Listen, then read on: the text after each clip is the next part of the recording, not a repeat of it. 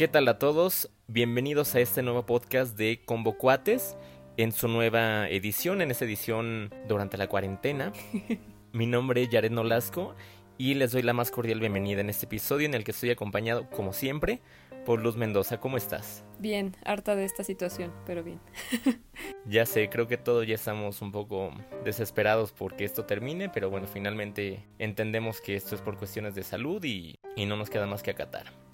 Y bueno, este, retomando un poco la normalidad en todo lo que se pueda, les vamos a platicar el día de hoy del documental Bellas de Noche. Eh, este documental dura 92 mm, minutos y su estreno fue en noviembre de, de 2016. Luz, ¿nos puedes platicar un poco de quién es la directora de este documental?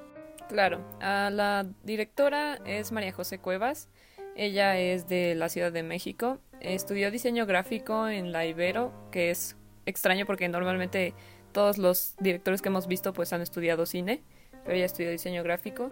Su trabajo ha sido expuesto en muchos festivales, tanto en México como en el extranjero. Ha estado en uno de Alemania, en uno en Israel, en Nueva York. Y bueno, de hecho, justamente Bellas de Noche fue uno de sus. Eh, su trabajo como.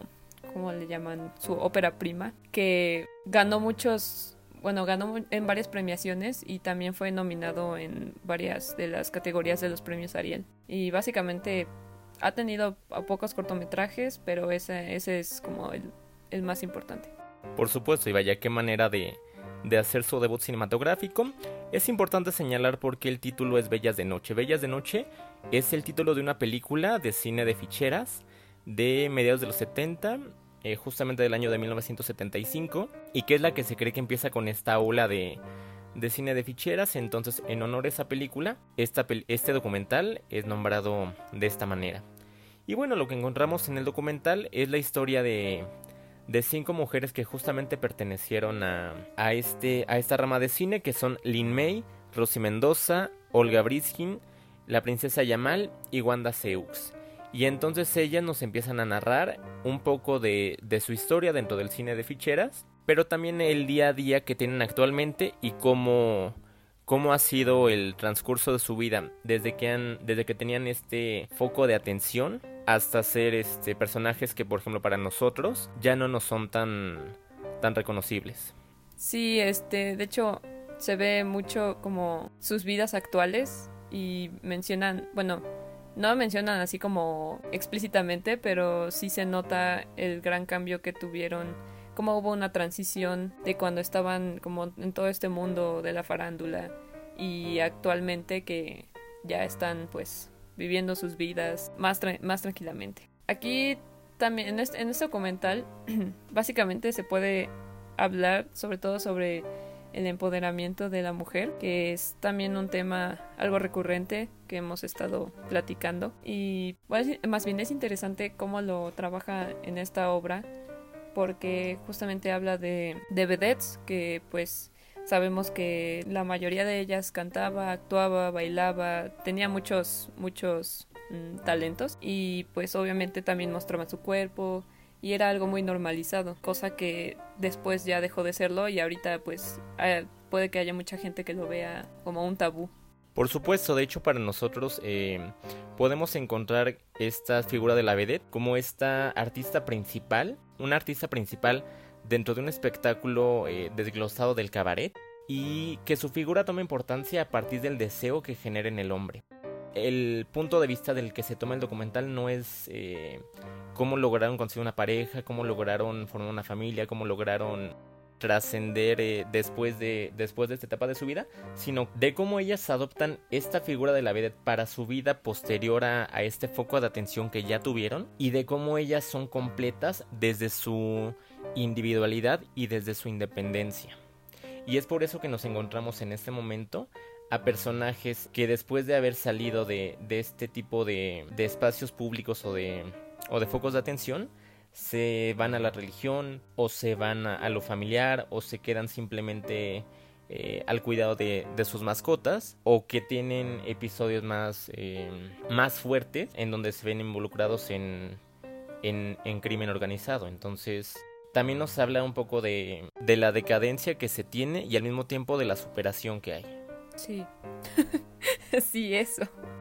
Sí, lo hace como que lo hace muy interesante porque justamente, o sea, por ejemplo, ah, en, el, en, el, en el caso de Wanda, que se queda cuidando a sus perros porque los ama, ella no tiene familia, pero más bien sus perros son su familia, ella, ella considera a sus, a sus perritos como su familia, pero al mismo tiempo como que en una parte ya del final, un poco de spoiler.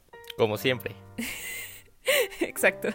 Eh, ella empieza a llorar y empieza a decir que, bueno, considerando también lo de su enfermedad, como por qué, a ella le pasó eso y todo eso, y que todo lo que hace ella es por estar bien y que ella va a salir adelante y que va a lograr lograr salir adelante y va a lograr llegar, pues yo creo que ella se refiere como al cielo, porque justamente menciona como allá arriba.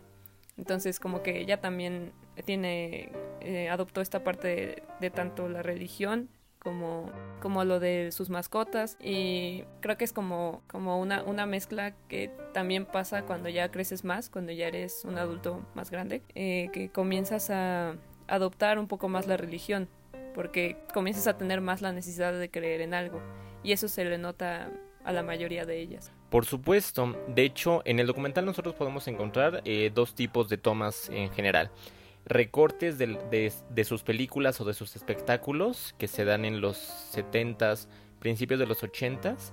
Hay un parteaguas que se da en el 85, obviamente a raíz del terremoto. Y después damos un salto al presente. Esto obviamente a lo largo de todo, de todo el documental. Pero damos este salto al presente para ver de qué manera han cambiado ellas. De qué manera pasan a vivir el día a día. Y la directora en algunos momentos llega no quiero utilizar la palabra forzar, pero sí hacer que ciertas cosas pasen. Capta muchos momentos eh, privados, en algunos momentos de hecho se escucha a la entrevistadora eh, platicando con una de las con una de las entrevistadas, pero sí este procura hacerlo más orgánico, lo más orgánico en algunas cosas y en algunas cosas eh, de, que ella haga que las cosas pasen. Sí, y justo en eso, por ejemplo, bueno, pues es, eso que dijiste, que pone como tanto e, escenas como cotidianas, escenas que ella plantea de alguna forma y pone también escenas como de cuando eran más jóvenes, como fragmentos ya sea de sus películas, de programas en los que salían o eventos a los que van actualmente. Y a mí a mí algo que me gusta mucho es como cómo utiliza el audio, como que a veces se hace fade y si oye, o sea, como que, no sé, el, efecto que te da, como que algo que estaba muy vivo y de repente ya no. No sé, me, gusta mucho ese tipo de transición que tiene. Eh, sí, de hecho son, son estos los cortes que, de los que te hacía mención hace un momento. Sí es muy importante la música en este documental y también podemos ver a partir de estos cambios de escena el cambio cultural que se vive en México el cambio ideológico que también se vive, porque al principio vemos eh, cómo los cabarets estaban llenos, eran espectáculos familiares, y cómo ahora ya es un tema tabú, ya es un tema del que no se debe de hablar, cómo vamos a degradar a la mujer, y también regresando a lo que decíamos al principio, cómo ellas adoptan también su personaje y se enorgullecen de quiénes son, pero también la manera en que han cambiado. Sí, supongo que uno de los cambios más drásticos es, por ejemplo, el de la... ¿Cómo se llama? Olga Brinskin. Por ejemplo, el caso de Olga, que, o sea, ella, hasta ella misma explica que ella estuvo como hundida en el mundo de las drogas y todo eso, porque justo le dijeron como de, no, es que si estás en la farándula, pues tienes que meterte a esto obligatoriamente. Y ya después ella encontró, no, no detalla mucho en eso, obviamente, pero después tú te das cuenta que ella en la religión encontró una salida a todo eso y que encontró un, ¿cómo decirlo?, un consuelo que tal vez no había encontrado en otras cosas. Entonces es, es como que uno de los mayores contrastes que se podría encontrar, por ejemplo. Porque hay, hay, otras, hay otras de ellas que no es en sí que hayan cambiado mucho, simplemente pues siguieron haciendo sus cosas y ya no, ya no se dedicaron a eso. Por ejemplo, creo que fue Rosy la que escribió un libro y ella en sí no, o sea, si la veías tampoco había cambiado mucho como en su forma de ser. Bueno, ninguna de ellas cambió mucho en su forma de ser, pero no sé, como que de ella no se nota tal vez tanto una transición así. Por supuesto, y nosotros en ese mismo documental podemos encontrar estas ideas que se tienen respecto al mundo del espectáculo y es justamente lo que ya mencionabas, cómo se ven obligadas, eh, eh, particularmente Olga, a consumir drogas porque era parte de lo que todos hacían y porque el medio las fue absorbiendo y se las fue comiendo. Y nosotros podemos encontrar este momento en donde todas ellas tienen cierto nivel de riqueza y donde pueden conseguir realmente lo que ellas quieren eh, monetariamente hablando, pero cómo, cómo te das cuenta y cómo ellas se dan cuenta de que todo eso es efímero. Porque finalmente, como lo mencionábamos, hay un parteaguas en el terremoto del 85 y ellas se ven obligadas a cambiar su estilo de vida. Entonces eh, vemos como, como en un inicio hay cierto nivel de riqueza, de opulencia y demás, pero que se va gastando al mismo tiempo que se va generando. Entonces ya al momento de querer mantenerse posteriormente, ya se ven obligadas a, hacer otras cosas que ya no pueden vivir solamente de, del trabajo que, que hacían en sus inicios. Sí, aquí podemos ver varios valores que aparte de la religión eh, está también la maternidad, la responsabilidad. El temor a la muerte, de que también es importante ya en este momento. Sí, de hecho, no sé si lo mencionan, creo que sí lo mencionan un poco al final. No en sí como temor, pero que ellas están como muy conscientes de que pues ya, ya están grandes y pues puede pasar en cualquier momento, entonces ellas quieren disfrutar de lo que están haciendo, quieren disfrutar de la vida y de lo que les da Dios y de lo que, pues sí, de, de lo que se les da en la vida, más que pensar como en otros lujos materiales. Efectivamente, y es en ese momento en que yo te quiero preguntar, eh, tu opinión personal respecto a este filme. A mí la verdad me gustó mucho. La, disfruté mucho verlo. Fue muy divertido porque, bueno, por ejemplo, a mí no me causa ningún conflicto como ver tan normalizado como los temas que trataron ahí. Eh, de hecho, yo misma he tratado de normalizarlos un poco más para mí. Eh, pero se me, hace, se me hace muy interesante porque, sobre todo, la gente mayor tiene muchas anécdotas y tiene muchas historias y muchas formas de contar las, las cosas que les han pasado. Entonces me pareció como muy bonito ver a cada una platicando sobre lo que había sido su vida y que la, verdad es que cada una se veía como que se sentía muy orgullosa de lo que había hecho, a ninguna le, le daba vergüenza o algo así. Entonces siento que es muy padre escucharlas así sin avergonzarse de la imagen que pueden dar actualmente o algo así. Ellas están conformes con lo que vivieron y están plenas de alguna forma con lo que están viviendo ahora. Y pues sí, por ejemplo, me sorprendió mucho lo del libro también, es que eso, eso me marcó mucho. Me gustó mucho cómo, cómo platicaba ella sobre su libro y, que estaba emocionada y que estaba haciendo la portada, no sé, como que ese tipo de cosas me gustaron mucho. Y está, está muy padre, me, gustó mucho todos los, um, como ya había dicho, por ejemplo, las transiciones del audio y todos los recursos que usó de las películas en las que habían salido, de los programas y de las pláticas que tenían. Y de hecho como también este entre entre un par de ellas también pues salían juntas entonces, no sé, a mí me gustó mucho tanto el contenido como la técnica y, creo que es un muy buen documental. Por supuesto, bueno, particularmente en mi caso, eh, considero que está muy bien realizado, que las transiciones, como tú ya lo mencionas, están muy bien llevadas, particularmente esta toma de... Eh, cuando Olga está bailando y que eh, la, canción de la boa y que justamente hay un cambio ahí para, para señalar que ya es como el final de su día y que ya simplemente queda descansar. Eh, a mí por el contrario, en general, no me, no me termina de encantar el documental.